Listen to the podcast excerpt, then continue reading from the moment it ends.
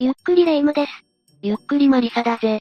マリサが怖いことって何なんだよ、急に誰でも苦手なことってあるでしょ私は急にうるさい音が聞こえるのが苦手だな例えばパトカーのサイレンとか、急になるから心臓がドキッとなるの。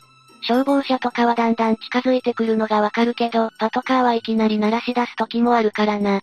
でしょだから苦手なのよ。でも警察官だって日々頑張って戦ってるんだよ。悪い人たちから街の平和を守ってるんでしょ警察官の戦いはそれだけじゃないぜ。心霊現象とも戦っていることもあるんだよ。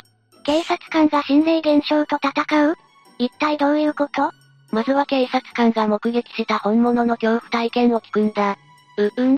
せっかくだから恐怖別に6つランキング形式で紹介していくぜ。わかったわ。第6位は、オービスに映り込む不思議な顔だ。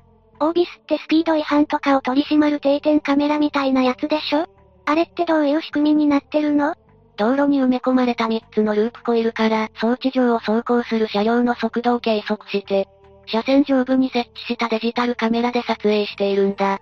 撮影データはすぐに転送されるから即座に違反者がわかるんだぜ。すごくハイテクなのねループコイルからは妨害電波が放たれているから、どこに設置されているか把握されにくいような工夫もされているんだぜ。そうなんだ、オービスについてよくわかったわ。こうやって自動的に撮影を続けていると良くないものが映り込むこともあるんだよ。良くないもの警察官は慣れっこでもういちいち驚くこともないそうだ。違反者に見せる写真に写り込んでいる場合は、その部分にシールを貼って見せるらしいぜ。じゃあ自分が見せられた写真に妙なシールがあったらそれは、そういうことだな。だけど、そんな警察も驚くようなことがある日起きたんだ。その写真はボンネットの上に白いもやが乗っかっていて、見る人によっては人間の形のように見えたらしい。もちろん運転手も助手席の女性もおかしな顔をしていないから、運転中には見えていなかったようだな。じゃあ、その白いもやにシールを貼って見せたのいや、もやの範囲があまりに広すぎて隠しきれないから、そのままもやがある状態で写真を見せたそうだ。すると、男性はみるみる顔を青ざめさせていったんだ。そりゃそうよ、そんな写真誰でも怖いわ。違うんだよ、男性はなんて言ったと思うこの車に乗っている人は何ですかとか、この助手席に座っている女性は誰ですかだ。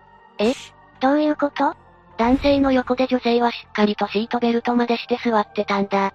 だから警察もすっかり実在している人間だと思っていたようなんだよ。心霊写真を見慣れている警察官でも騙されるぐらいのくっきりとした人間みたいな心霊写真だったってことそうなんだ。こんな風に映るのは数あるオービスの心霊写真の中でもかなり珍しいことだったようだ。へえ、そんなこともあるのね。でもどうしてそんな写真が撮れたんだろう男性と面識はなかったようだからな、不思議だよな。第5位は、貯水槽の幽霊だ。続いては貯水槽で起きた不可思議な事件だ。貯水槽ってなんだっけ貯水槽はマンションとかに置かれていて、名前の通り水を溜めているんだ。一度にたくさん水を使う施設では、排水管からの給水じゃ足りないからなんだ。なるほどね。飲料水だけではなく、災害用や工業用の貯水槽もあるんだぜ。聞いたことあるかも、それで不可思議な事件って昔から見通しが悪くて、自己多発地帯ってのがあったんだよ。ほとんどがスピードの出しすぎとかによる単身事故だったみたいだ。へえ、急カーブとかの場所なのかしら危ないわね。だけど、ある頃を境にそこで起きる事故の様子が変わり始めたそうなんだ。変わったってどんな風にひどく車は大破するんだけど、なぜか乗客は無傷だったりするなど不思議な状態だったらしい。あとは、白い人が飛び出してきた、人の目が見えたなど、何かを目撃して、それに気を取られて事故をするってパターンになったようなんだ。一体何が見えているの実はな、その事故現場の横には古い貯水槽があったそうなんだよ。ひょんなことがきっかけで、その貯水槽の中を操作することがあって、中に遺体が眠っていたことが判明したんだ。もしかして、その遺体と度重なっていた事故は関係あるのおそらく、事故の種類が変わったタイミングあたりで、この貯水槽で事件が起きていたんじゃないかと思うんだ。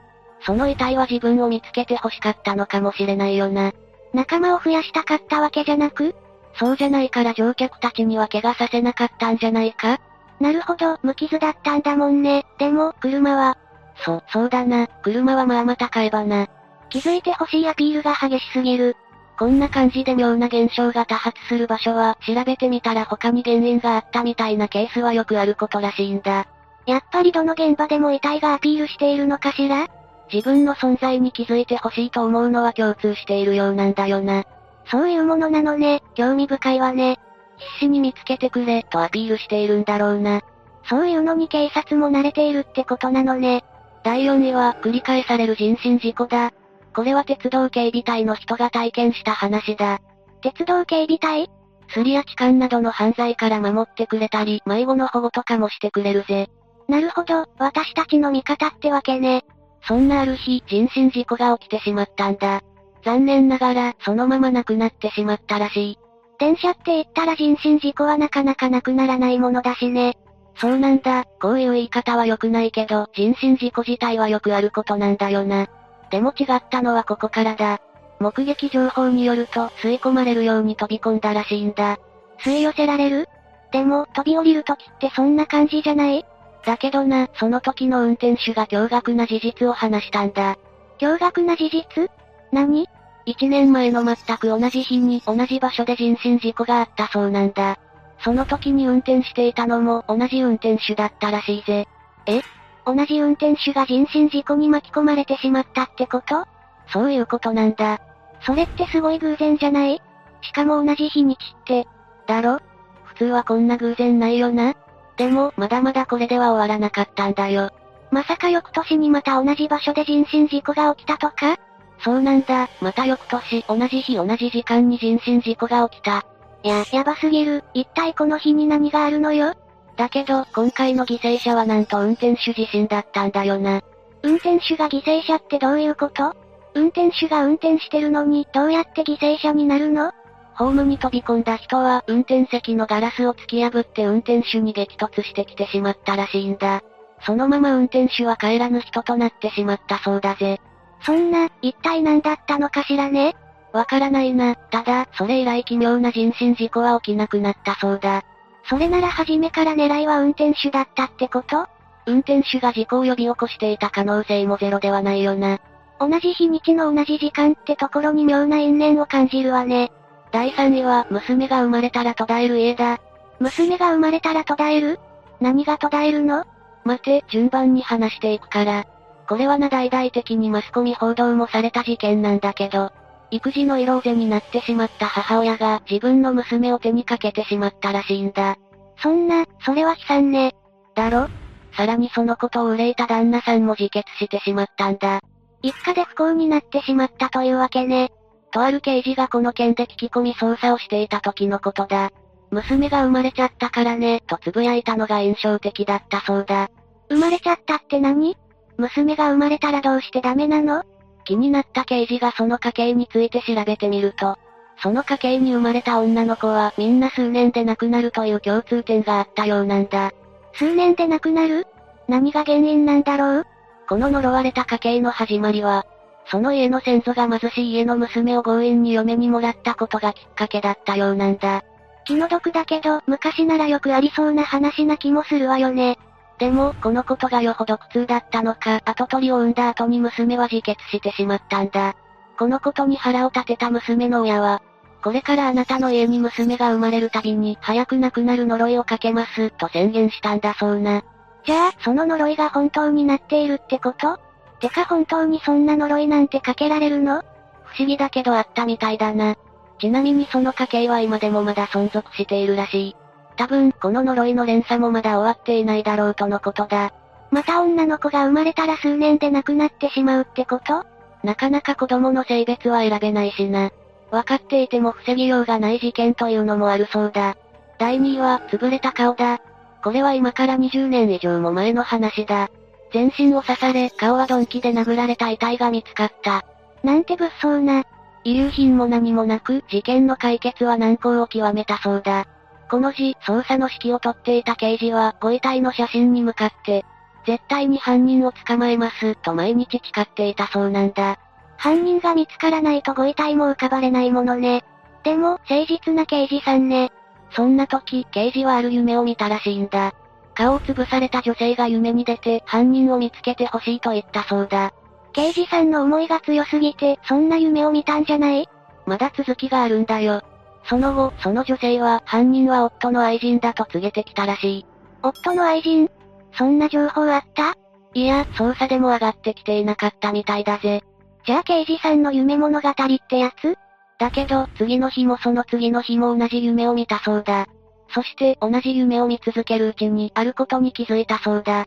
あることって実はな、この女性、あまりに顔が潰されていたから身元すら分かっていなかったんだ。